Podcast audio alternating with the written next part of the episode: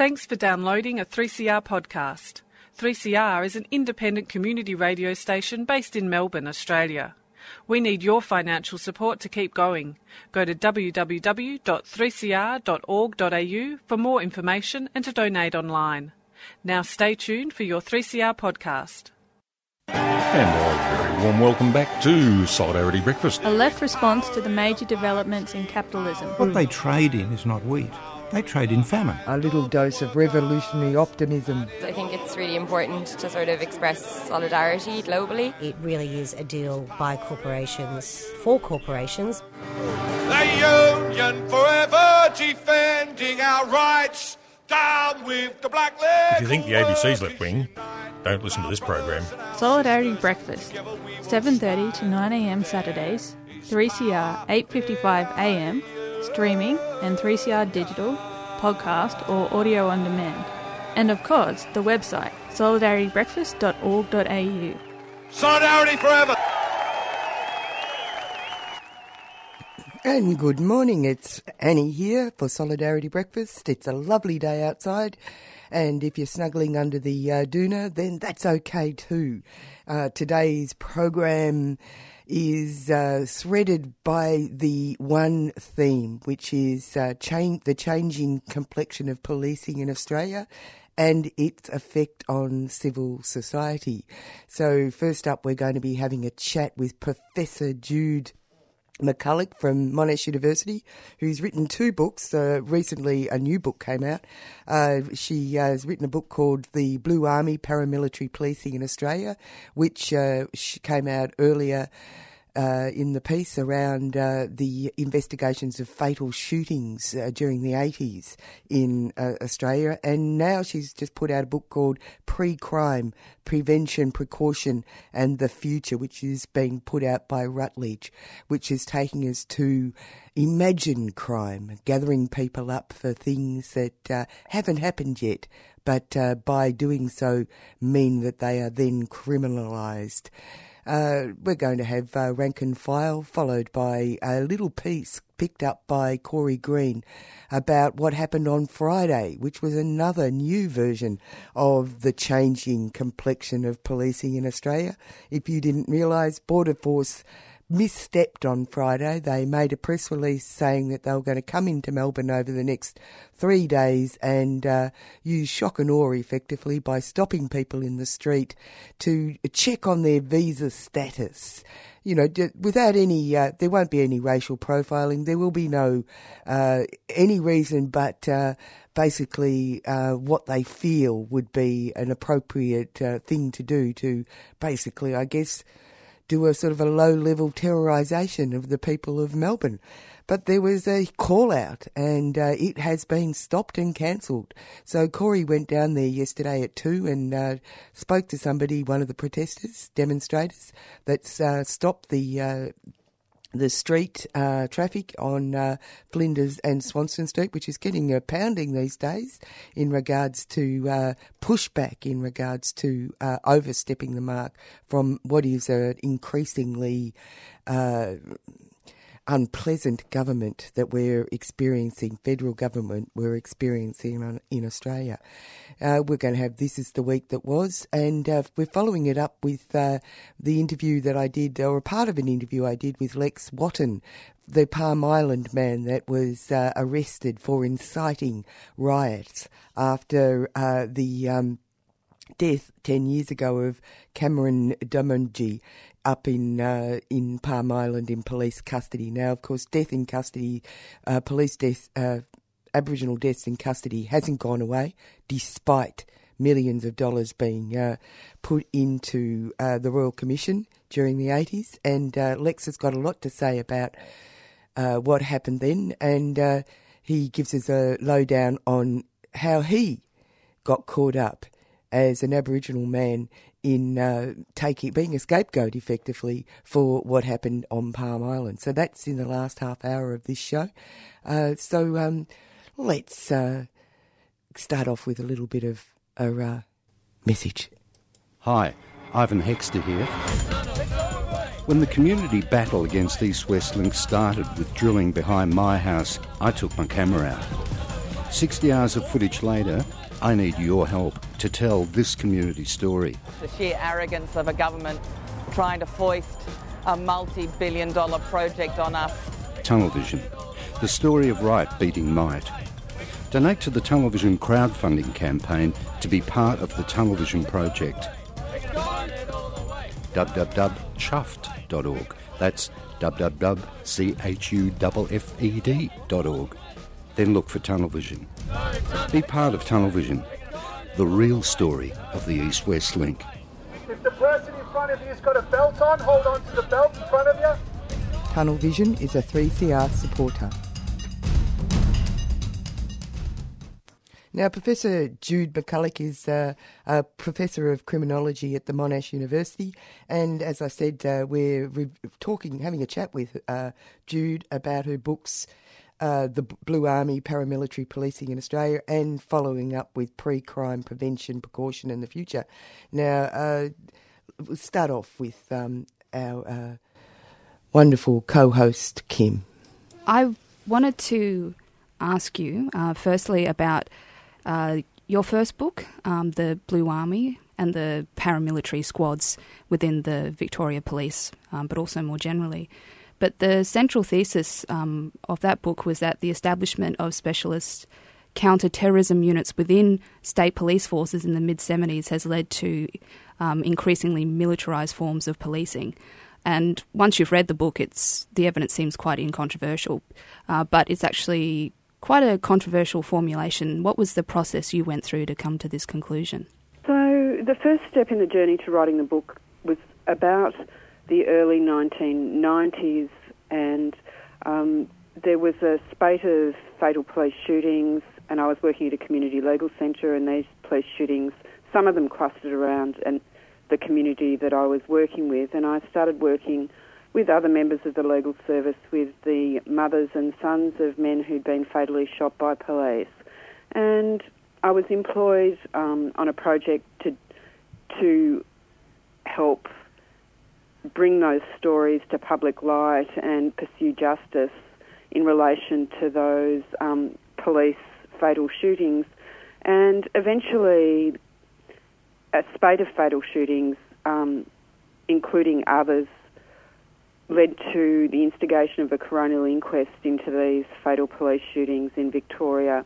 Can I just can I just uh, jump in there because as a person who's just part of society, whenever there's fatal shootings, police fatal shootings, there's always a straightforward. Um, uh, message given to the public that there was always a reason for why, and the public, the member of public, behaved in such a strange and ad, uh, a terrible manner that we needed to shoot them and uh, that's the message. How did you actually, were you able to subvert that message? Well, I think that's a really important question, and dealing with the media and and looking at the narratives around the fatal shootings was an important part of the process. Because what we found was that in the immediate aftermath of a shooting, there would be a justification related to the behaviour of the deceased, but over time, different facts would emerge and we found that there was a pattern of vilification and often distorted or incorrect information released to the public about the shootings. And over time, we were able to shift the narrative around the shootings from one that very much focused on the venality, criminality of the deceased, to look at a pattern of behaviour by Victoria Police where there was um, disproportionate amount of shootings compared to other states, um, a sharp increase in fatal shootings by police and some serious questions about the nature, legality, and necessity of those shootings, in that many of the people were unarmed when shot, or controversially, it was it was questioned about whether the firearm that was found was actually um, the de- deceased's firearm. Um, also, a number of those shot and killed um, were not had didn't have firearms but edged weapons, and some of them, or many of them, were shot in the back. And while the police would say they were being attacked, it seemed like um, the people were in fact retreating and trying to get away from the police. And in at least one case, case we argued, or it appeared that the police were engaged in a revenge shooting.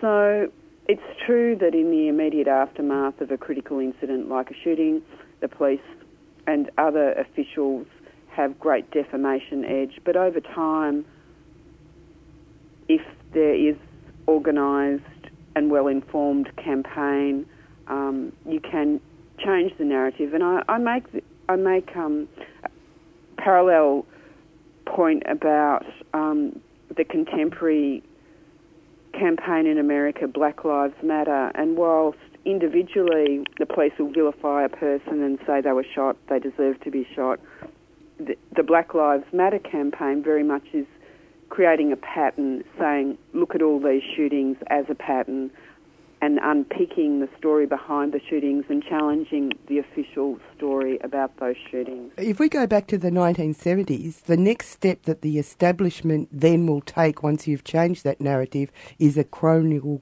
inquiry, correct? Yes. Well, the coronial inquiry was held in the 1990s, and um, and it looked at 11 fatal shootings by Victoria Police and it looked at the patterns of shootings, and it took a long time to bring down its finding, and it, and it was very thorough. But one thing that um, was clear, and the coroner said that there was a culture of confrontation in the Victoria Police, and some of the shootings, while lawful or couldn't strictly be said to be unlawful, um, were unnecessary, and that really contradicts the police mandate to use only minimum force and to protect lives. Mm-hmm. So it was saying that the police, rather than adhering to the mandate of protecting life using minimum force, were engaging confrontations that created a, a shoot or allegedly be shot situation and therefore unnecessary shootings. And also coming out of that coronial inquiry and the whole controversy around fatal police shootings, this quite unprecedented charging of 11 police officers with um, murder or murder related offences over two fatal shootings. Mm.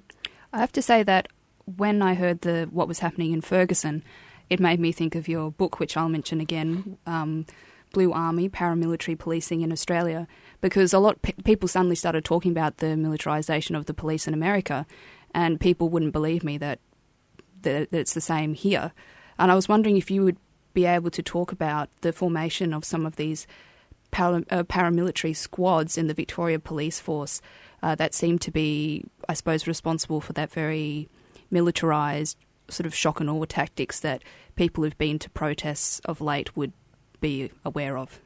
In the mid 1970s, under the Prime Minister Malcolm Fraser, paramilitary squads similar to special forces like the military SAS were set up in state and territory police forces.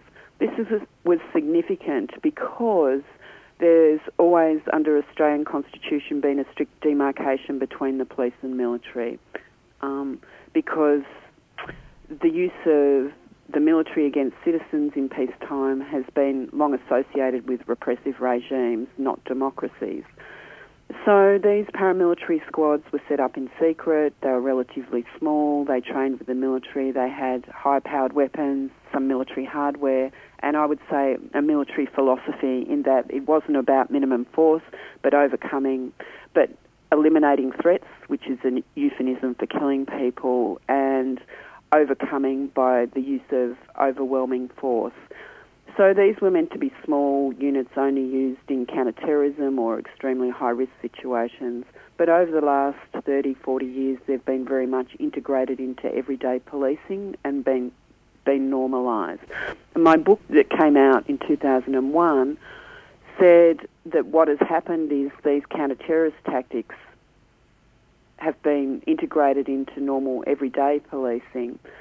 And one of the impacts on that has been to approach certain categories of people, whether they're dissidents, protesters, as enemies, and to use extremely high levels of force. And I tied it back to when I look very closely at the shootings, the spate of shootings in Victoria in the from the late 80s actually through the 90s, you could see the impact of the Special Operations Group, as they're called in Victoria, impact of their philosophy and training on the police. And actually, in the mid 1990s, recognising that, the Victoria Police retrained all their thousands of members in relation to firearms to try and undo some of the influence of the Special Operations Group who'd become heavily involved in firearms training. That's but you talked about scary. Ferguson and the revelation of the very high levels of military equipment, hardware, philosophy that's been evidence on the streets in in America, both in the fatal shootings of African Americans in particular and the response to protests about that.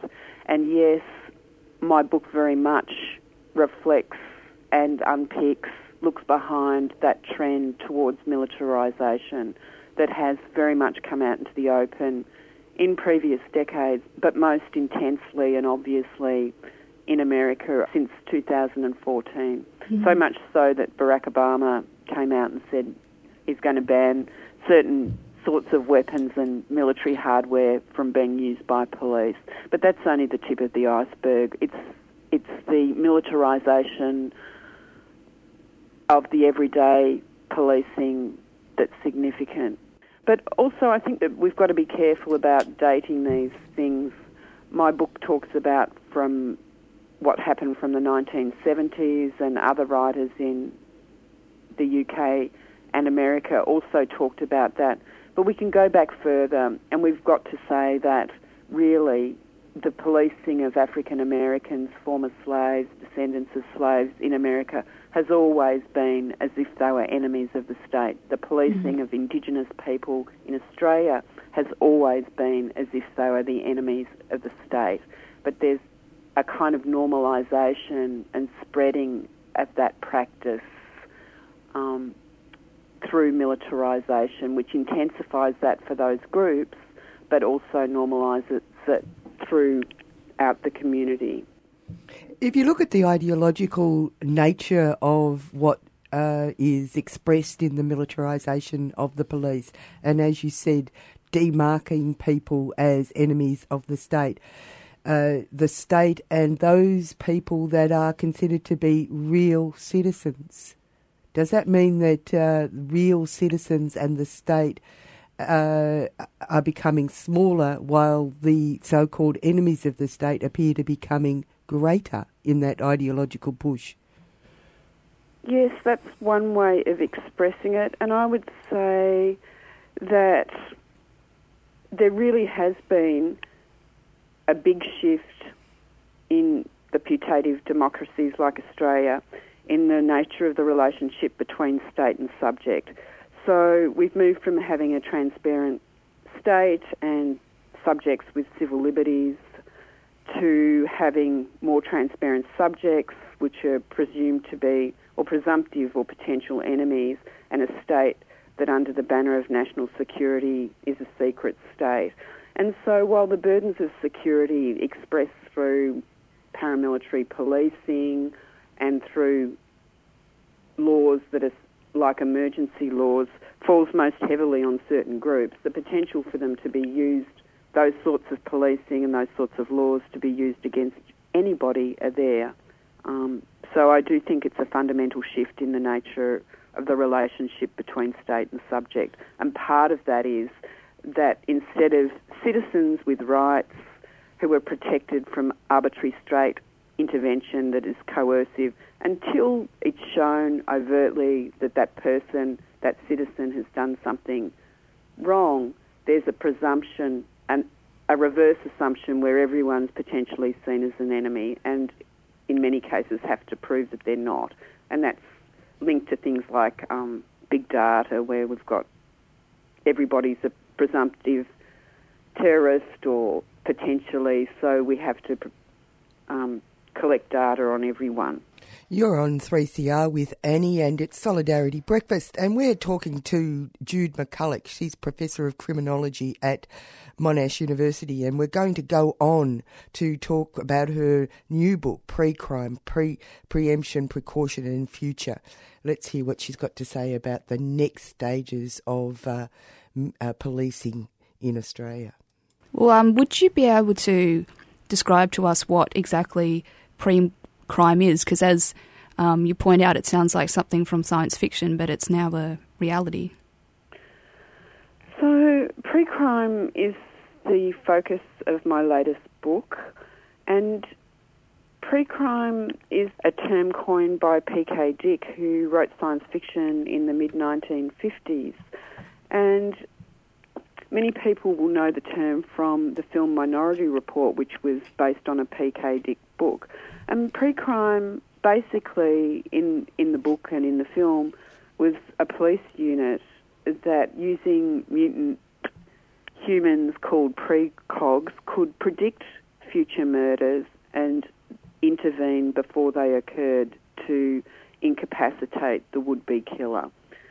So what my book written with a colleague Dean Wilson argues is that pre-crime has not so much come out of science fiction because we can't predict the future with that degree of accuracy. But there is a shift, there is a trend in criminal justice um, to attempt to preempt crimes before they happen. And this has given rise to a whole range of laws which we define as pre crime laws, which aim to stop people from committing crimes before there's even any opportunity to commit that crime. So we define it as um, coercive interventions aimed at disrupting or intervening in non imminent crimes that original uh, Philip K. Dick story, you know, Minority Report, which uh, uses uh, what the, in those days was the technological version of computers. Uh, I remember lots of cards yeah. and all the rest of it. So, uh, what was interesting was that it was written quite early in his career, in sort of like the 50s, 60s. Yeah. And what he was tapping into was the psychological notion of a, a post war, Cold War uh, phenomenon, which was that the state basically was creeping into everybody's existence and changing the fundamentals of uh, the principles of democracy, right, and law, which is what you're. Does that tie into what you were saying about the way the uh, special forces training of the police has actually changed the psychological nature of? Uh, our society to such a degree that we think it's normal to be surveilled and we think it's normal for them to preempt crime. Yes, I think that that's a good overview of it. And I do see the Philip K. Dick short story Minority Report. On the one hand, it was utopian because it looked to a society that was crime free. And the police pre crime unit it did manage to eliminate many murders, or most of them.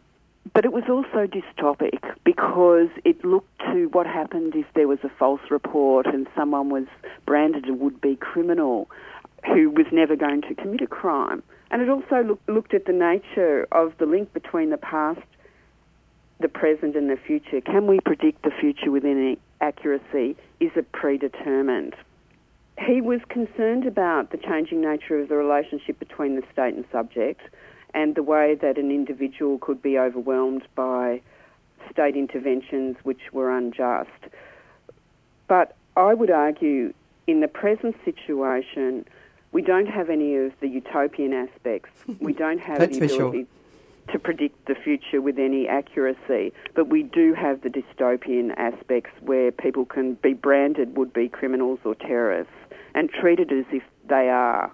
Whilst P.K. Dick looked at human precog mutants to predict the future and they could do it with accuracy. In the present, we have things like big data, we have intelligence, we have science and maths, and we're told, or the impression is that we can predict the future, but in fact we can't, and the future is not determined. And although there's this veneer of science and maths, really what we're doing is crystal ball gazing or like a new witch hunt.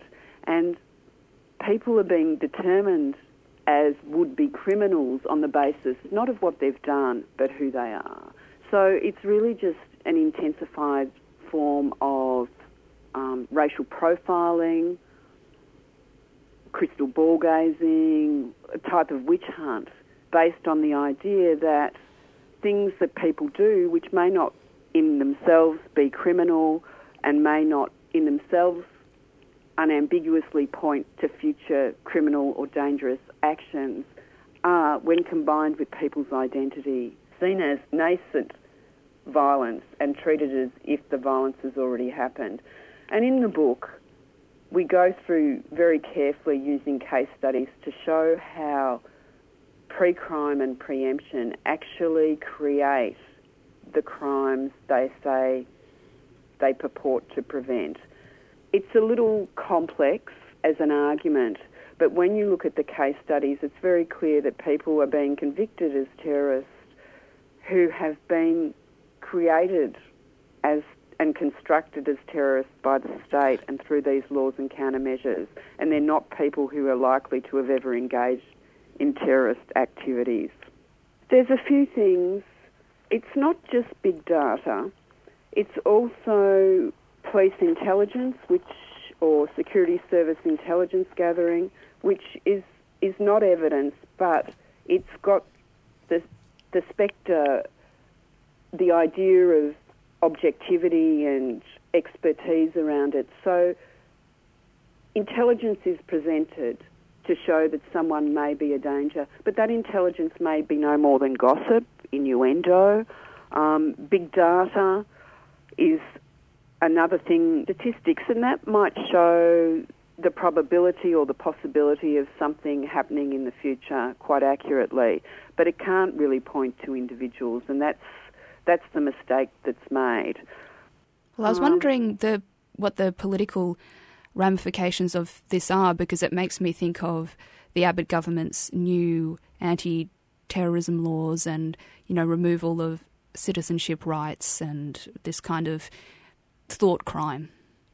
Yeah, that exactly fits into the paradigm of pre-crime and the direction that we're going in. On the basis of intelligence that is likely to be secret and not open to public scrutiny, people will be deemed a threat and on that basis can have their citizenship removed. So being deemed would be criminal, would be terrorist on the basis that you considered a threat will be the grounds for this very substantive, impactful intervention into people's lives. And although you can see pre crime in a number of selective areas, counter-terrorism is the one where it's most obvious. And I don't, or we don't argue that pre crime is being applied um, rigorously across a whole spectrum of potentially harmful acts. So, for example, um, family violence isn't being tackled in any pre crime way at all, but certain threats, and this is tied to politics and the different value we put on different people's lives, are hyped and seen as prime targets for pre crime. And then once you have the pre crime in place, it justifies countermeasures which go to reinforce or prove the threat.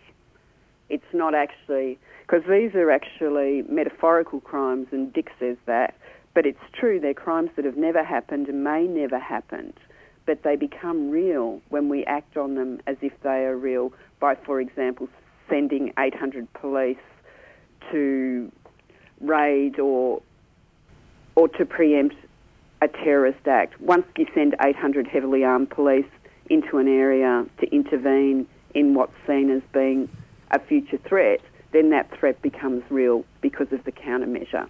Once someone is in, convicted in court of a pre-crime offence, counter-terrorism offence, they become a terrorist, even though they'd never planned, never attempted, never conspired to engage in a terrorist act. And when I wrote Blue Army paramilitary policing in Australia, we were just beginning to see the militarisation of police. I'm hoping with the book Pre-Crime, I'm also, and my co-authors, also a bit ahead of the wave. We're just beginning to see the whole apparatus, the structures set up for pre-crime. This will become more and more obvious over the next decades. And it's important that we understand what it means now. We see the patterns, we see the political mileage that can be made out of pre-crime, and join the dots. I'd say one of one of the first examples was the invasion of Iraq on faulty intelligence that there may have been weapons of mass destruction. And there wasn't, but we were seen to need to preempt that threat. And in preempting it, in many ways, we made it come true through creating the chaos in Iraq that's still playing out today. So I know that's an international example, but domestically we're seeing similar things happen where certain things are picked out as threats and then by responding to them as if they are, as if we know they already are, we're making them come true.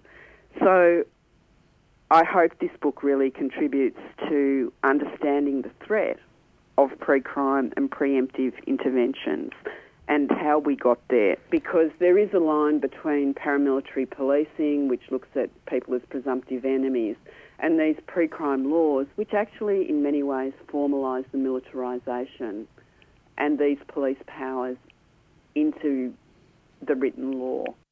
Hi, this is Liz Stringer, and you're listening to the Mighty 3CR on 855 AM and digital radio, 3cr.org.au.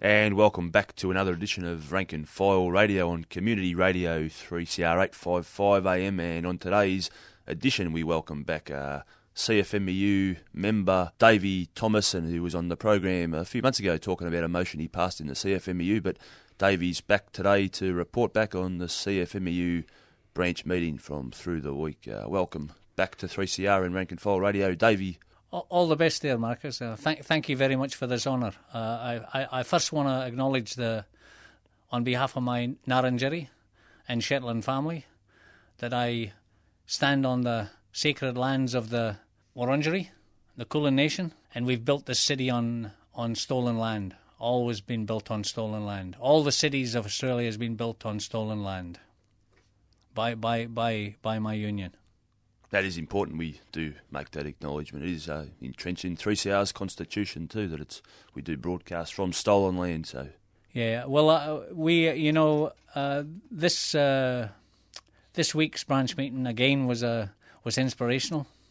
Uh, on the the 70th anniversary of Hiroshima and Nagasaki, on the, I think it was the 6th and the 9th of of of of this month uh, I moved uh, to the branch that we acknowledge the uh, that this uh, the CFMEU uh, uh, oppose any nuclear the use of the nuclear bomb, oppose the mining of of uranium, and oppose the storage of waste in in Australia.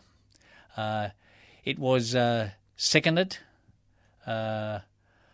by the gorilla, who uh, I, uh, he's a great comrade of mine, the gorilla, and uh, it come from left field. I did not know who was to uh, uh, second that, but uh, the the gorilla spoke of at a at an international conference he was at in Montevideo.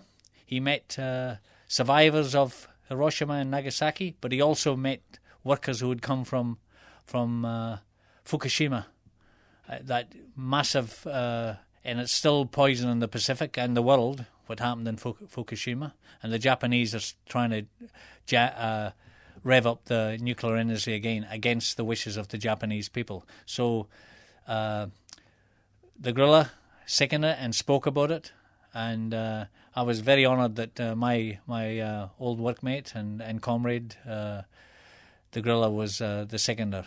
the union passed it unanimously. And uh, when I uh, I spoke on it, uh, uh and I I want to emphasise that when I get up and speak anywhere in uh, in uh, Australia, I acknowledge whose land I was on. I acknowledge I was on the Wurundjeri people's land, and that I'd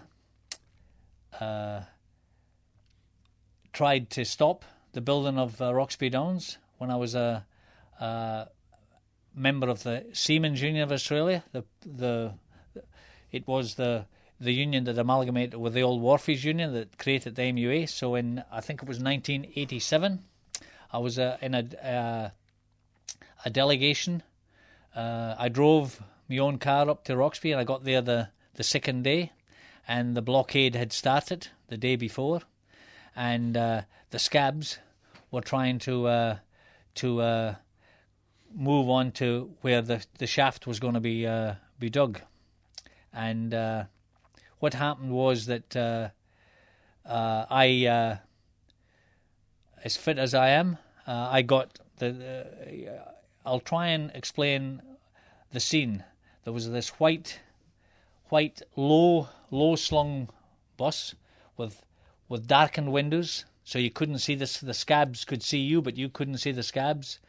Behind us was uh, uh, South Australia's finest uh, greys, the the the mounted mounted thugs who call themselves coppers, and heading towards us was uh, two helicopters uh, and uh, Range Rovers, Land Rovers with all the the Star Force in it. And what happened? They as they were moving towards us, we were we were in front of the Greys trying to stop the scabs, and I got underneath the bus because I'm I, I was I was pretty fit, and and the coppers couldn't get there because they were they were carrying a bit of weight.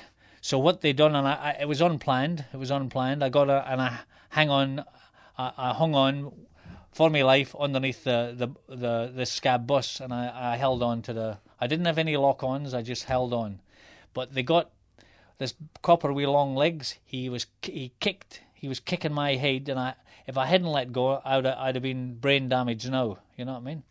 So I was arrested and taken on the dog box to Andamooka, and my defence and uh, the justice up there. He was he was half decent justice, if you can call them that. He uh, he allowed me to, and I defended myself. I said the reason I was there was to stop the atomic bomb. I was against the bomb, and the beginning of the bomb is digging up the uranium out of the out of the ground. That's the beginning of the bomb, and Australia is is selling uh, uh, uranium to Japan, uh, Korea, India, Pakistan, and Britain. They are selling, and possibly Israel as well. Uh, uh, them countries have all got the bomb, and, and possibly France. Uh, so I was taken there, and uh, I was $150 or three days in jail. And uh, I'll tell you the story. Uh, one year later, and there was no way in, I was going to pay a fine. I was jogging through Port Adelaide, where I was I, I, I shipped out of Port Adelaide, and a and a cop car and with me Doug, me big Doug. I was running with me Doug, and uh, a copper come alongside a, a sergeant, and he said, "Are you uh, Dave?" Uh, he called me Dave Thomason, Dive, Dive Thomason, and uh, I said, uh, "Yeah." I said, "What do you?" Uh, I said, "What do you want me for?" He said, "You got an unpaid fine." Here, I said, "Well, you know, I ain't paying it." So, and I asked him, I said, how did you know it was me? And he said, you stand out like dog's balls, mate.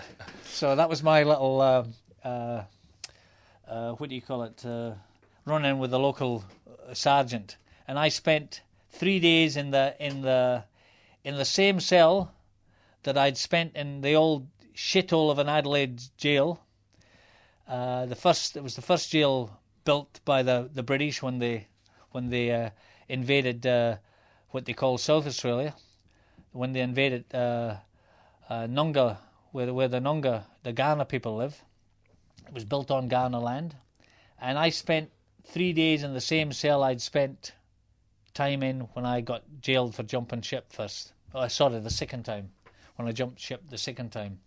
When I jumped in Geraldton and I got caught in, in, in Port Adelaide.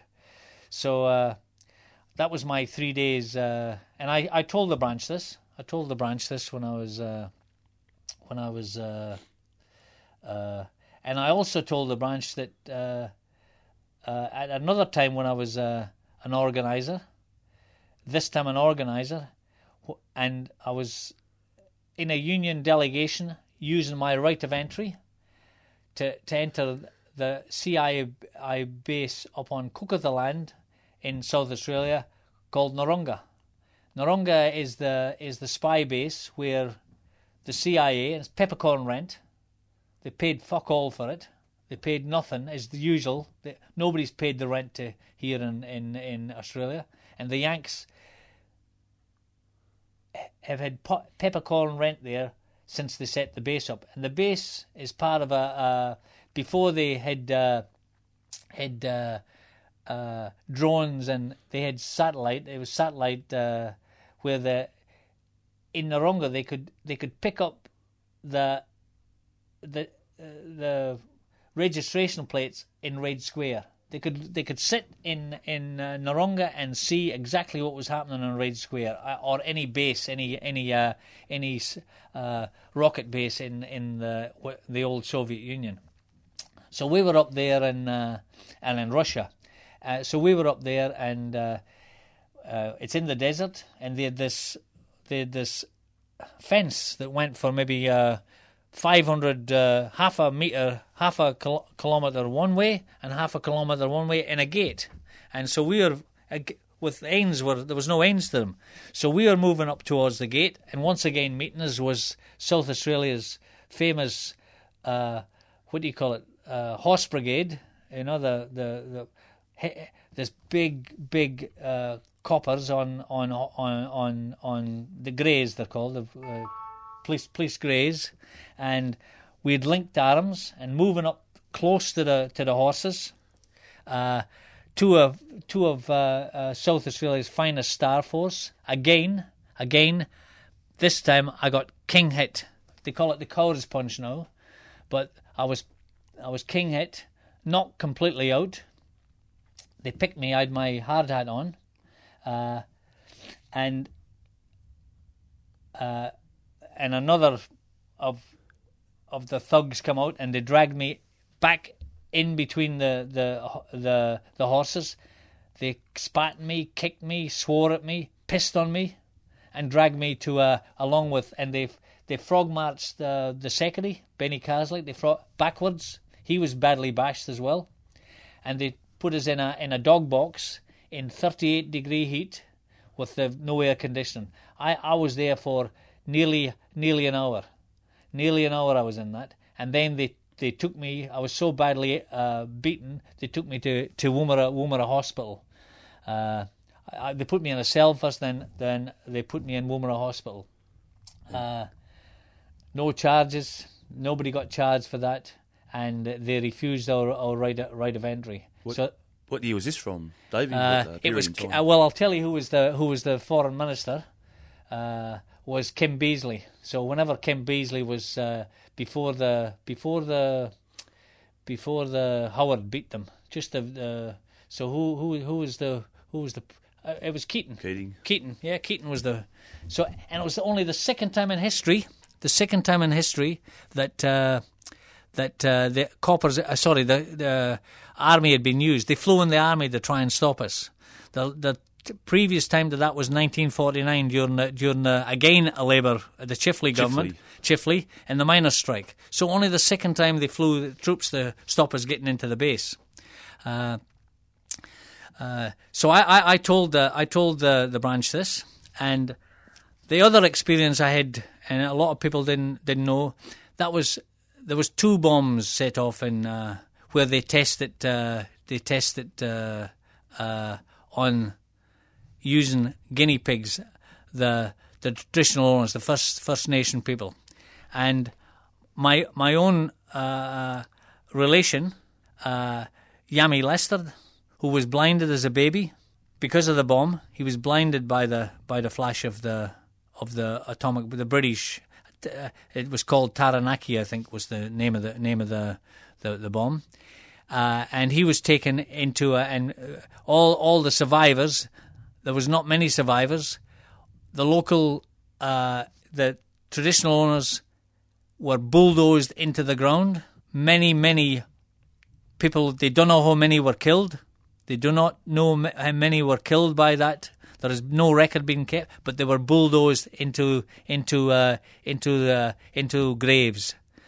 Uh, uh, the, the other and Yami Lester's story is is being told, and Yami Lester became part of uh, our Ngarrindjeri family, uh, Nunga family. And another legendary leader, the last uh, leader of the BLF in Victoria, John Cummins, and later on tonight, his many hundreds uh, of comrades and friends gather once more to honour the legacy of Yeah. the great man. Well, even though we're on in opposing side, sides, me and John Cummins never said a bad word to each other. All John Cummins said to me was was words of acknowledgement and and support and solidarity. That's the type of man John Cummins was. And I took John John Cummins's flag is back in the Trades and Labour Council in the, place I belong in the Shetland Islands. It is twelve thousand miles away, being looked at after by uh, by the the union uh, who who uh, who is head of the Trades and Labour Council there. Uh, it's a public sector union that that holds that uh, that position in Shetland. But John Cummins's flag is uh, is proudly displayed in, in, in the town where I belong, along with the the red flag from the Victorian Trades Hall that my great comrade Jacob Jacob Gretz gave me to. It's also got the MUA flag there, and it's also got the NTEU flag there. So I've got a, you know, there's four flags back there that uh, that I took took from Australia. You know what I mean? Uh, and I, I want to say uh, solidarity from the Thomas and Kilmartys to uh, to young Jimmy, but not only young Jimmy, his mum and dad, old Jimmy, and and all his family and relations. And keep your head up there, Jimmy. You know you're doing a great job. You're you're carrying on the great tradition of of of your clan. You're carrying on a great tradition of where you belong. You know, your left footer from a blue eye from a blue nose. Okay. And that's rank and file for this week. Thank you very much, Marcus. Uh, yes, indeed, last night was the uh, the John Cummins dinner. It was a full house. Uh, everybody had a good time, and it was generally terrific. There was a great speech by John Setka and uh, Ged Kearney, uh, which got lots of uh, excited. Um, cheers and claps, especially after such a uh, innovating couple of weeks with uh, Dyson Heydon under the pumps, that, as in the Royal Commissioner, as well as a whole range of other missteps by the Liberal Party, the anti-union Liberal Party. Anyway, the uh, we're uh, in our little space of time between uh, now and uh, this is the week that was, which is coming up. Uh, we've got a little report on uh, what happened on Friday. Uh, on Friday, you may not have caught up with this, but there was a, a, demonstration, a quick, you know a, quick demonstration that was called by uh, through social media, uh, which uh, popped up down at uh, Flinders Street Station,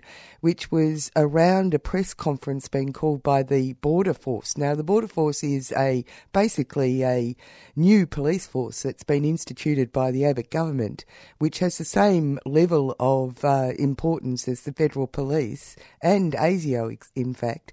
Uh, it's supposed to be uh, dealing with border security. Now, what it's decided to do was run a joint um, uh, operation, anti-social, billed as an anti-social operation with the Victorian Police over the next three days, where they were uh, going to spot check people in the street uh, around visas, and uh, they were saying that they weren't going to be racially profiling people, but it begs the question the practicalities of spot checking because it's just basically a general mozzing of the uh, community. But anyway, it was shut down with the demonstration. So Corey Green was down there, 3CR reported Corey Green was down there, and she was able to get some uh, opinions from one of the uh, demonstrators. Hi, I'm Corey from 3CR. What was your name? Zook. And what brings you here? I'm uh, uh, protesting against the Department of Immigration and Border Protection, which is now called the Border Force, which is a quasi military organisation under this quasi fascist government that we now have. They said this morning that they were going to join up with uh, Victoria Police and uh, Transit Police to check visas of people on the street in Melbourne. Now they're saying they were not going to do that, but we know what they said this morning. And as soon as everyone heard that, the social media started to buzz and people got out on the street to protest. And what's been the result of that? The result is they have cancelled their wonderful project Fortitude. Was anybody warned this morning that they had to bring their immigration papers? Well, of course not. Is it against the law in Australia to walk around without your immigration papers? Absolutely not. It is not against the law. And uh, in fact, the Department of Immigration does not have the right to randomly check people's visas in Australia. Do you think this sort of action is encouraging the Reclaim Australia protesters? Oh, absolutely. Absolutely. Those uh, stupid Nazis think that uh, the government is on their side, and it's pretty hard to disagree with them on that one particular point. What do you think it'll take to um, stop Australia's horrendous increasing racism? More public uh, mass actions like the one today. Uh, we need a lot more people out on the street. People get off their bums, put their beer down, and get out in the street and keep Australia a democracy where people enjoy real freedom and equality. Thank you very much. You're welcome. And that's a little bit of a talk from someone who was down at uh, Flinders Street yesterday, trying stopping and if successfully stopping stopping a. Uh, a joint uh, Victoria Police and Border Force cops and transit police stop stopping people summarily in the streets across Melbourne on uh, for three days. This was their idea of an antisocial operation. It was interesting. The ticket inspectors left the gates open for the demonstrators. Apparently, um, some might say that this was probably uh, an offshoot of their feeling a bit politically emboldened by their recent industrial disputes. There were a lot of people and banners from the anti-Reclaim Australia rally, rally so the success of those campaigns has spilled over to uh, quick, effective organisation for the latest racist attacks. Now, to, before we get on to uh, this is the week that was, there is going to be a no room for racism, anti-Muslim uh, rights for Bendigo residents. Um, has welcomed the organisation of an anti-Muslim rally by fascist group, the United Patriotic Fronts in in uh, Bendigo. There's going to be a anti um, uh, United Patriotic Front um, demonstration in Bendigo today uh, at the town hall. Uh, it's going to um, kick off at uh, later in the day. But if you want to get along to that demonstration and you're in Melbourne, there is uh, no room for racism. Are calling for people to come and meet at the Melbourne CBD at 11am today. Uh, you can ring them on 0432 447036. That's 0432 447036. Oh you can also look at their Facebook or their hashtag No Room for Racism to get an update. www.noroomforracism.com is also available. Bendigo Town Hall, 1.30pm today. That's 189 to 193 Hargreaves Street, Bendigo. You can, of course, catch a train. There's lots of trains going to Bendigo if you want to be part of the anti fascist rally that's going on today in Bendigo. Okay, this is the week that was.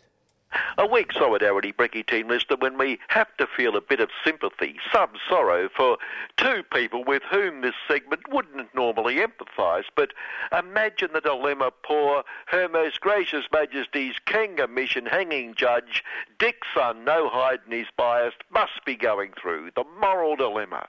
A man of great integrity who has served the laws of the greatest little economic order of them all with such honour. His honour. Such a difficult choice for poor old Dick Son. I must make a balanced, reasoned legal judgment between principle, the principle of a person's inability to comprehend that all proceeds go to the caring business class party, might have suggested some relationship to the caring business class party. A, a small error, small misreading, any man of honour and integrity might make. Uh, don't you mean gross stupidity or gross dishonesty? Clark sees that man, will have him charged with contempt against a great man of honour and integrity, contempt against what I represent. Choice between a small misunderstanding, minor misreading, and practicality. The question of my obscenely gross and deeply appreciated remuneration for ensuring the destruction of the evil trade union movement which has for too long threatened the prosperity of the great economic order which I have served so assiduously with, as so many other great true blue Aussies have pointed out, great integrity. Poor Dickson, locked in a moral wrestle between being sprung and his ongoing obscene remuneration. And our other empathetic uh, sympathy? Tuesday morning, poor big Supremo Tiny a bit more for the bosses. We've got to feel sorry for him. Sometime, I mean, how would we feel picking up the news and finding you're less popular than Socialist Party Supremo and would-be big Supremo Little Billy Shorten Ambition? It's, it's suicide material. Admittedly and understandably, they're both in deep negative territory, with none of the above recording its usual overwhelming preference. But why do those who revere these polls as some sort of divine revelation persist in calling them popularity polls when we, the pagan subjects, know they are obviously unpopularity polls? Although little Billy did explain the secret of his slightly less unpopular. It shows the invaluable benefit of doing absolutely nothing, he boasted. Both would welcome the name change to reflect the reality, the unpopularity poll, because then they'd both be in stellar positive territory. Same morning must pick up this serious spelling error and of all places P1 of Tuesday's True Blue Aussie Capitalist Review. After all, we all know the share market, stockbroking and all that, although the broke bit means different things to different people, the stockbrokers rarely seem to go broke. But shares and steel go together. After all, if nothing else, any profits the shareholders step up are stolen from the workers who created them. Share broking, the share market, making money from shares, is stealing at its very base. So Tuesday, True Blue Aussie Capitalist Review, P1, big headline, China fears hit shares and steel. Understandable connection, but what ignorance. They spelled steel S-T-E-E-L. Ignorant sub-editor. Tiny fought through the suffering of the unpopularity poll to come out on the right side of his honour, Mr. Justice No hiding his biases dilemma. The evil unions are pursuing this witch hunt against the Kanga mission, a blatant witch hunt against a great true blue Aussie because the Kanga mission was about to expose a direct connection, a direct connection between the evil unions and the evil Daesh Islamic terrorist death cult. The evil Daesh Islamic terrorist death, death cult. Uh, how can you say that? It, just rolls off the tongue, rolls off the tongue. No, no, it is in the attachments to the terms of reference to the orders we handed the Kanga mission, and that is an official government document which proves it must be true.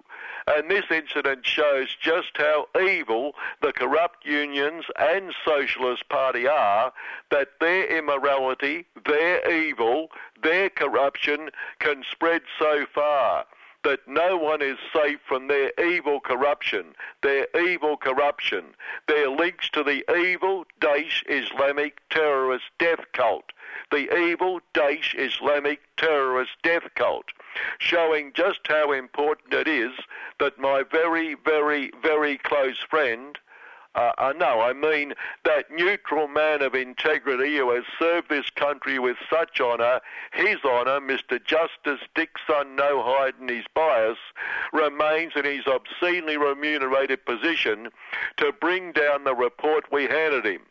Uh, don't you mean the commission you gave him? Uh, isn't that what I said? Two bitter commercial rivals, the Fairfax and Lord Rupert of Wapping empires, were so concerned about the damage the evil unions are doing to the greatest little economic order of them all, they got together Wednesday to hold this National Economic Summit, bringing together all these great practitioners of the greatest little economic order. Well, just to show the depths to which their evil has descended, that threat to national stability, the Maritime Union got hit for 215 grand the other day for the heinous crime of calling scabs scabs. The Fair Work True Blue Aussie, no longer work choices, just looks like an ombudsman, told His Honour the scabs had suffered loss due to marginalisation, apprehension and fear of violence. Poor dears, and the honourable scabs were awarded all this compensation. When are unions and lazy avaricious workers going to learn there is no such thing as class struggle? Anyway, on such matters, little little Billy told the gathering of co-practitioners, we fail if we live in a class warfare world. Our focus should on, be on bringing interests together and the ACTU co-practitioner Dave Oliver for Capitalism I'm looking forward to engaging with the business community and other organisations to focus on the significant challenges facing our nation. The other co-practitioners must have been shaking in their boots. No need to outline their ideas for getting us all together. Higher productivity with lower wages, more government subsidies and grants from the lower taxes they must have to be competitive on the great level playing field of world's best practice. Lower taxes funded from higher taxes. No, well, higher tax, the one truly fair tax, which taxes the poor, allowing the rich to provide for the poor more of those drops of yellow liquid trickling down. And now, the week that was sport, just so I can have a personal bitch listener. For our footy fan listener, following last week's new telly rights deal, those of us who either can't afford and or wouldn't pay Lord Rupert a whopping on principle anyway to watch pay TV, in the past two deals we've gone from five out of eight free-to-air games every round to three out of nine when this new deal kicks in while those prepared to pay Lord Rupert for the privilege can watch all nine. And Kerry Stacks of Wealth's free-to-air channel tells us this is a great win for footy fans. Being able to watch two less games from 62.5% of games to 33% can only be described as a great win if we resort to capitalist euphemistic speak. The one certainty is one of the three will condemn us to watching, or more likely not watching, tuning out, good old Carlton being thrashed yet again. Oh, on that, while I'm bitching, as four of the top teams played each other last Sunday, Kerry Stacks of Wealth showed Carlton v Melbourne, the great fight for the wooden spoon, to an audience I would suspect of about ten. Still, we could have paid Lord Rupert and watched the good games. It's called competition. It's good for us. While on Media Moguls, that bloke or guy over there in the US of the UN of the US of the world who shot the TV presenter and camera operator, well, he, the shooter's also dead, so he won't hear our advice, but if you've got a bitch against your caring employer, don't shoot the other workers. Shoot the caring employer. Give the boardroom a spray. Let them realise it's people who kill, not guns. Guns have nothing to do with it. We started this segment feeling empathy for Tiny and Dixon. Well, with poor old Dixon sitting as judge and jury on himself, there's been this spate of applications by common plebeian criminals demanding to adjudicate on their own guilt. There's no comparison. Dixon is an honourable man. He's honour. While poor Tiny got the bad news about the unpopularity poll, while showing he really cared about the terra nullius people, and what ingratitude when some of them suggested the deficiencies, the odd signs of poverty and disadvantage, were exacerbated by the very cuts he'd made in helping these people he so cared about all the while weighing up whether or not we should obey the orders we requested to join the USR in creating lots more refugees from across the world whom we can turn around and sink or lock up for the term of, over and above a bit of collateral damage. Gee, it's hard to know which way he'll go on that one, isn't it? And finally, defending his candidate in this by-election, a trained killer called Hasty Wealth. This is a man who has saved us from being overrun by evil Islamic terrorism, and I say to train killer heroes, cream of true blue Aussie youth, young men and women in uniform loving, decent true blue Aussies, hands off hasty death. Good morning. Yes, and good morning, Kevin. We're running out of time on Solidarity Breakfast on 3CR, so we'll go straight on to our interview with Lex Wotton, the Palm Island man who was the only person who, I think, who was arrested and incarcerated over the uh, issue of uh, the death in custody on Palm Island about 10 years ago. You'll remember. It's the uh, theme of a film called The Tall Man. So we will move right ahead. I suppose, as people may be aware or not aware, there was a death in custody on the island, and there was actually three inquests into the matter. Uh, but there was a whole set of events where um, uh, things were denied for the process of law, I suppose you could say, and um, and there was a cover up from day one you were part of a community pushback after it was quite clear that uh, uh, things weren't happening following proper process. Uh, the way it was represented on our TVs in the news was that, uh, uh, well, we saw the whole community come and stand around and mm. Uh, make noise, you know. about this, and it was represented as a violent riot. Yeah, well, that's um, propaganda, I suppose, from the mainstream media, and but uh, I suppose they might have been misled, you could say, in the sense you got a, a group within the police itself. They got police media, so they tell one side of the story, you know, you know, and back um, before that. Yeah, there was and, the death, and, and then there was the pushback. All the start of the cover up. Yeah. And a week later, but two days or three days later, we the community yeah. started to um, wonder what was happening because there was talk of a public meeting being held on the island by the local leaders were going to lead a thing and then someone from the Queensland police was to come and um, explain. explain what happened and stuff. So people wanted answers. There were rumors over that weekend to say that um, you know so and so the deceased died this way but everyone was unaware and by that time, you would have collected all the information from all the people who saw him walk along the road and yeah, well, yeah. Up. Everybody would have collected all the details. Yeah, well, in your mind, you, you, you know, everyone talking about how why he got locked up, and he was actually um, seen by witnesses. He was actually slammed into the back of the paddy wagon and stuff like that. And, and it's a small community. Yeah,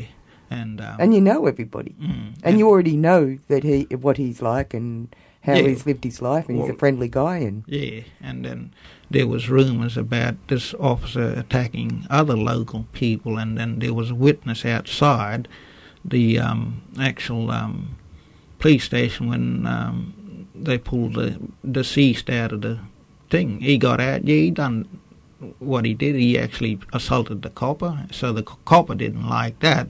So you know, it was, uh, I suppose, well, brought him down in his authority in that sense, you know, made him look small.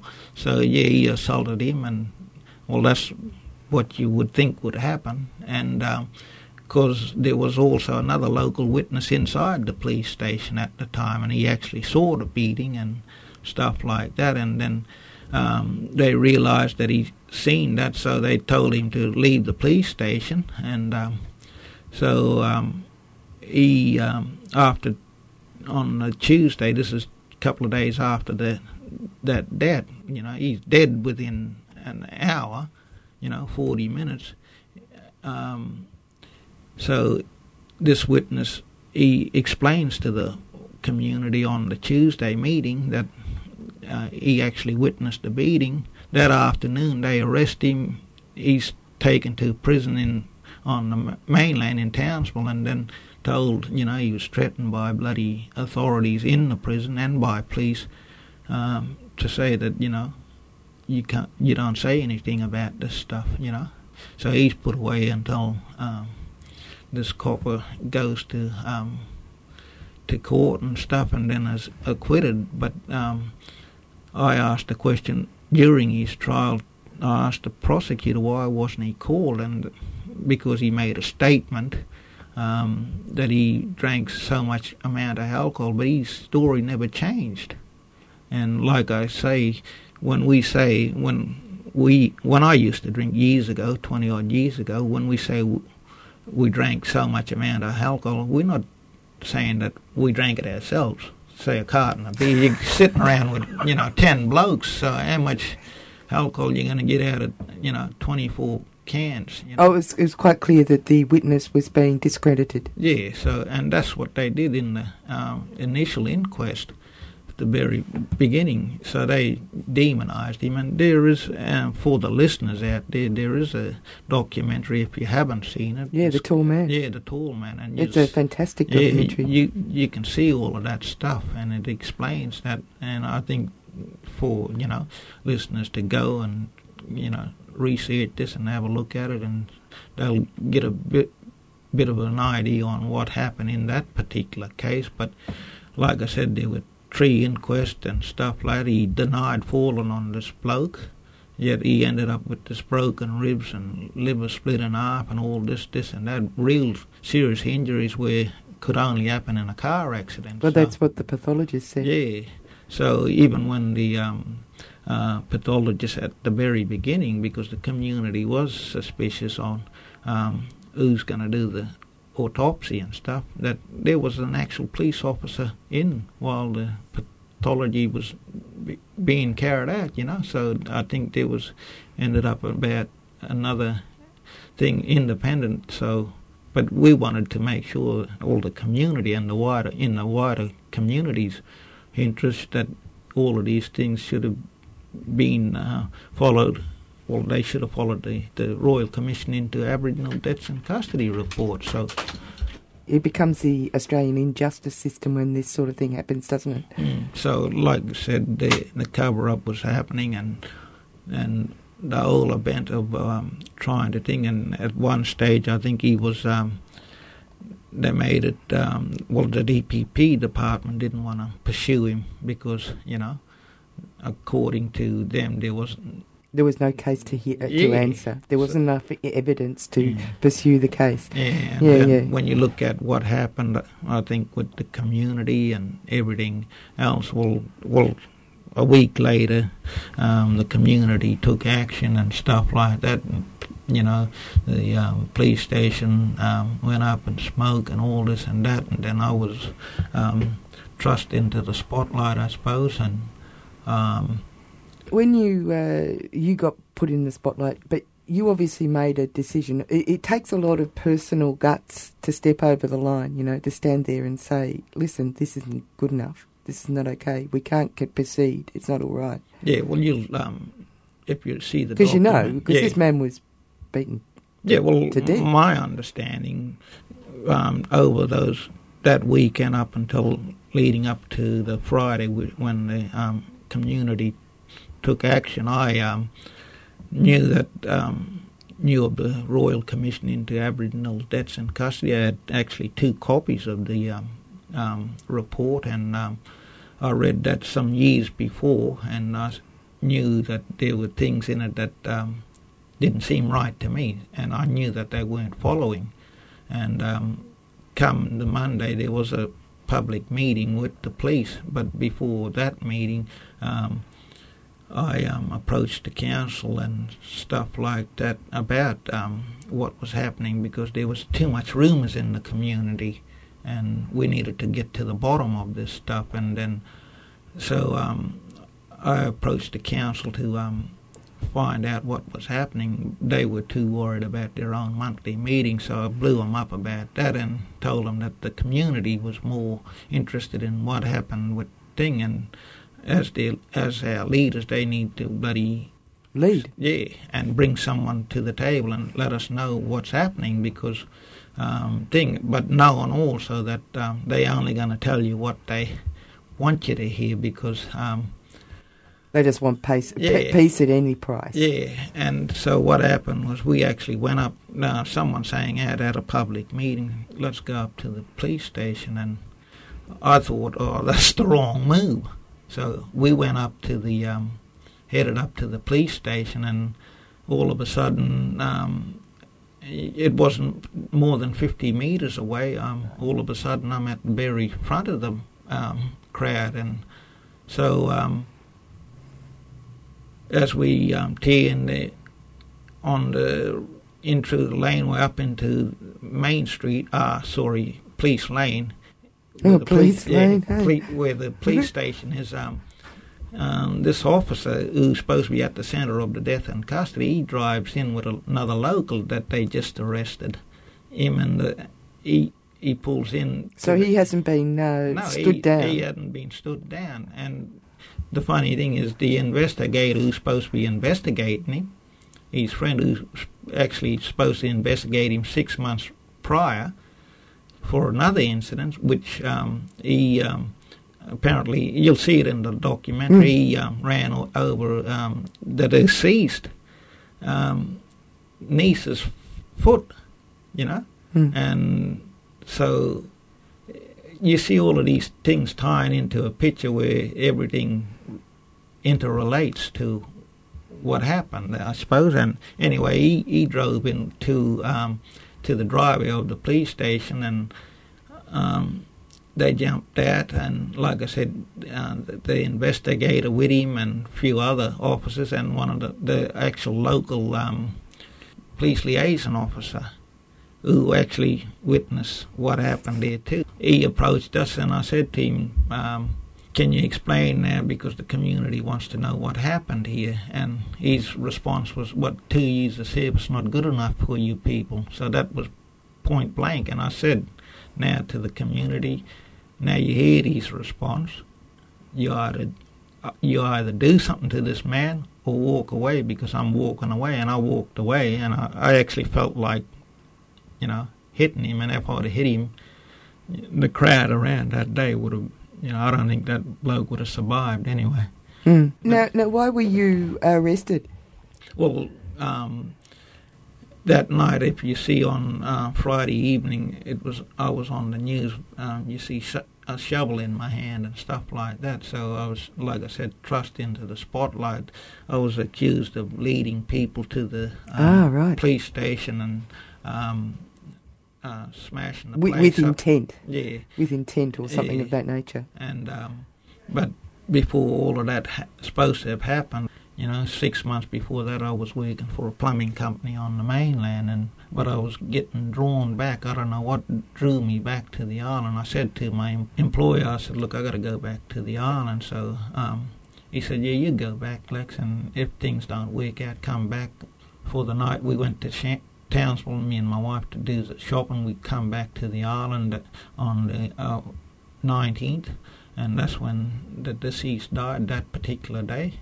And I actually had a nap when um, um, we got back to the island, and my missus' uh, wife, she was um, uh, unpacking the groceries and stuff like that. And then when I got up from the nap, she said she told me about the incident, and my um, old initial um, reaction to that was, and the only words I said was, "They're going to cover this up." And so, um, as it proceeded down the week, uh, it became that weekend. Like I said, rumors and stuff. Monday come, we talk about a meeting. I go up there, and the police officer is at the center of another arrest, which didn't happen, shouldn't have happened. And so we actually got together community put some resolutions that I actually worded them and notice were taken and we put it, uh, the resolutions forward on a council letter and sent that off to the state government asking for the premier to attend the community and the police minister, commissioner and um, anyone in the social justice department to come over and um, give us assurance that um, like I why I worded those things that things would be followed under the guidelines of the deaths in custody report.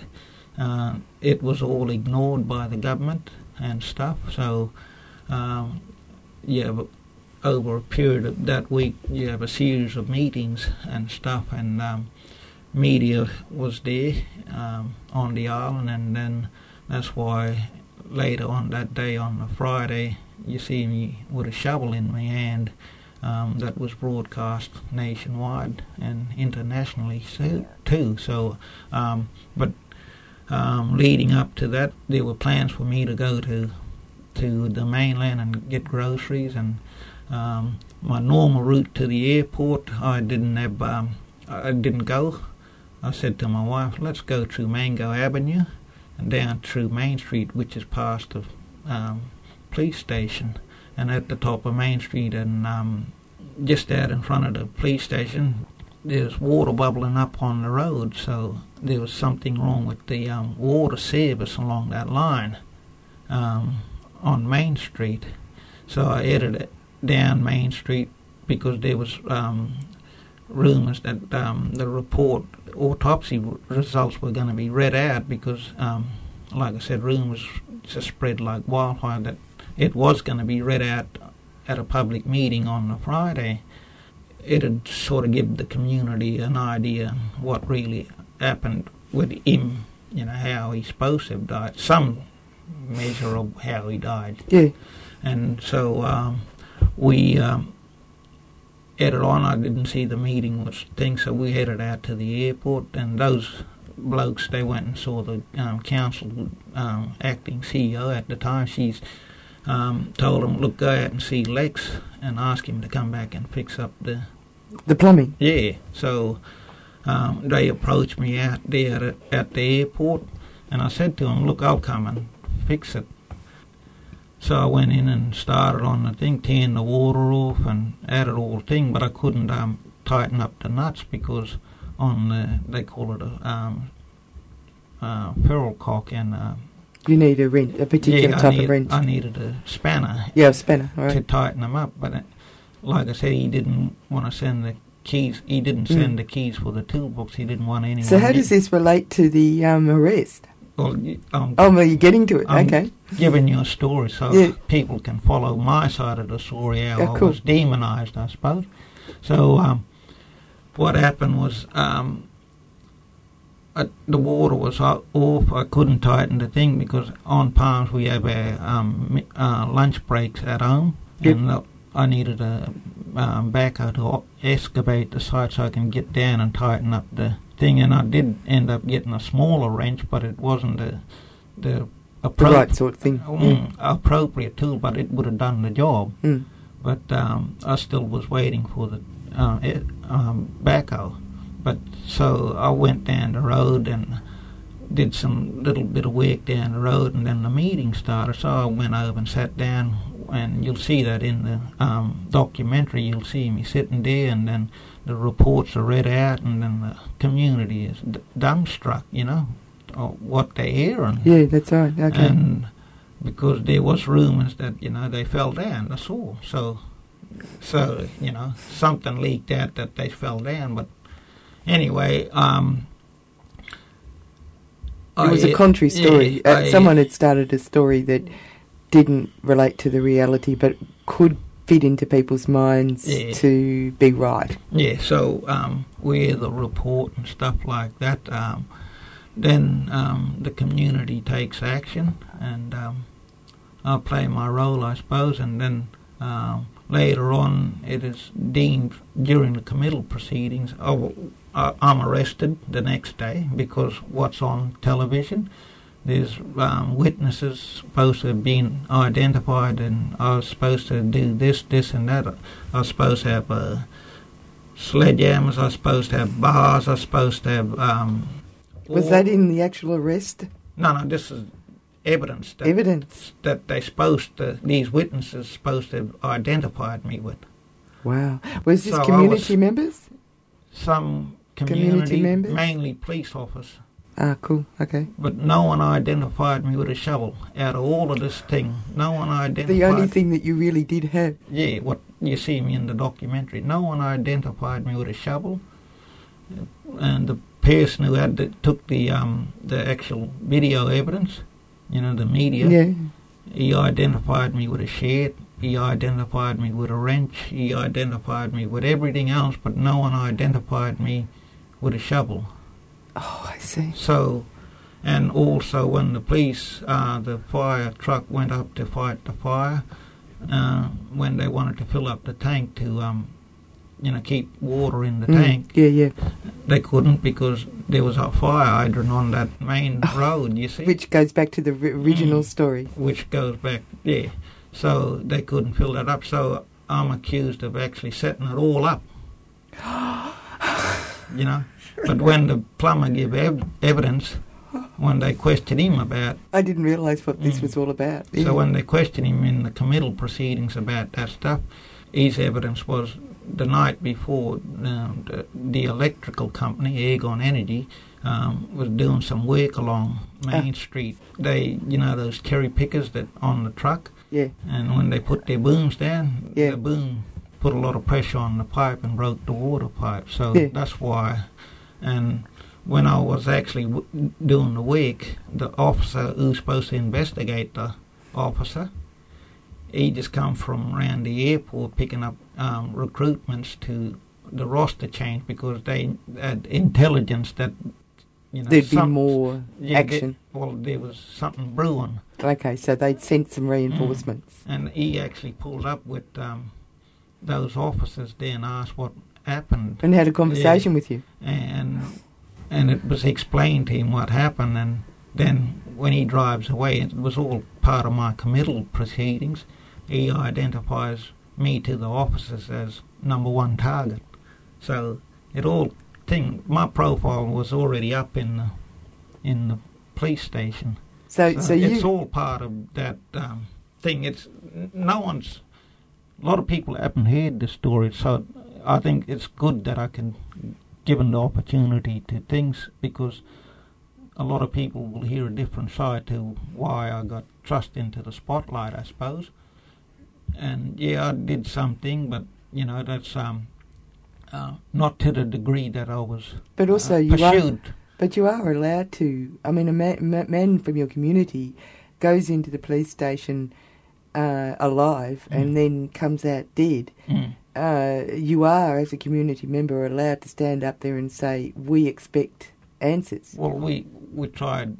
You know, they They wouldn't tell you. Well, they told us on a me- meeting on the Monday. We had actually, um, when we approached the officer about thing, like I said, he's answered two years of service. So reinforcements were called in from then on, and then extra officers were brought, brought in to um, take over, relieve him. As if you were the problem, but you weren't part of the actual And I actually, death. yeah, and I actually approached those officers for a public meeting. They came, they accepted a, uh, a meeting with the community, and then before they came down to that meeting, I actually approached the community and told them that their behaviour that morning, with um, when we approached the officer about the, um, him to respond to questions. They were very abusive. I actually told the community that their behaviour is going to stuff things up, and hopefully that when we get these other officers down here, they don't carry on like that. And they did do the right thing. The community. There was only one bloke that abused the, the bloke at the centre of the investigation, but that was between themselves because of some drug issues. A personal well, yeah, he was- altercation. The community took action. We went on to, um, uh, well, that e- that evening, well, I tried to assist police officers to get off the island and stuff, and that's all part of all of my sentencing and my um, trial and everything, you know. But they didn't want to go because they were setting me up and waiting for more reinforcements to come, and they actually tried to get the army in, but the army knocked it back. So that's why they declared a state of emergency to get around the um, the um, warrants when they um, come in with um, what is it, the um, anti-terrorist squad. Oh, for God's so sake! that was all everything, and it was deemed to be, like I said, my arrest was illegal and stuff like that. But my whole community was terrorized in the days after when I was arrested right on five the next morning, Saturday morning, 27th of um, November.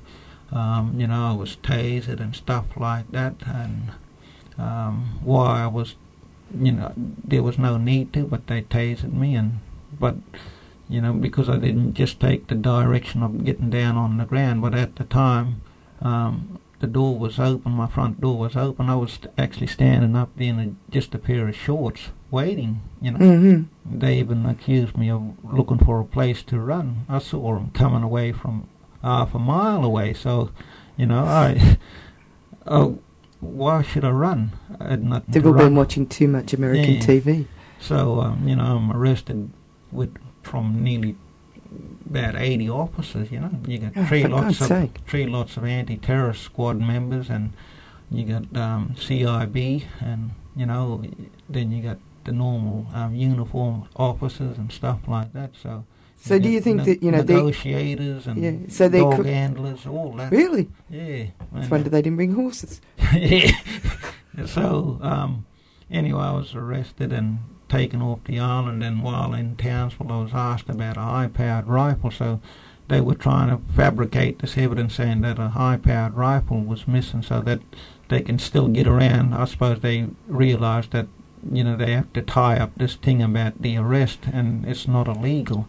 But anyway, that um, that was all found out through the committal proceedings in their own video evidence. The gun turned up there in their own video evidence, and the police officer had it in his own possession. So they lied about that. That was never ever pursued. A lot of things, you know, police officers didn't sign their statements under law. They don't have to sign their statement.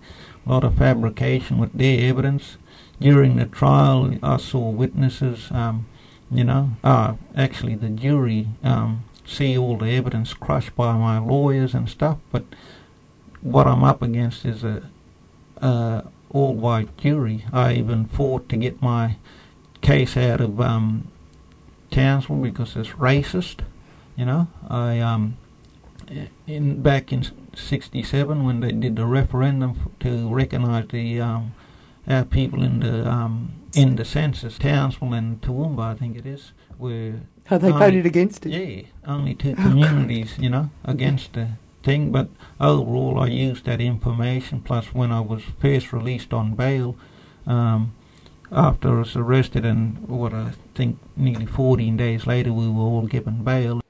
You've been listening to a 3CR podcast produced in the studios of independent community radio station 3CR in Melbourne, Australia. For more information, go to allthews.3cr.org.au. One of, I'd say, first example, one of the the examples was Spark on invasion of Iraq intelligence that faulty weapons of may, may have been mass destruction, but we were seeing, and there wasn't that threat.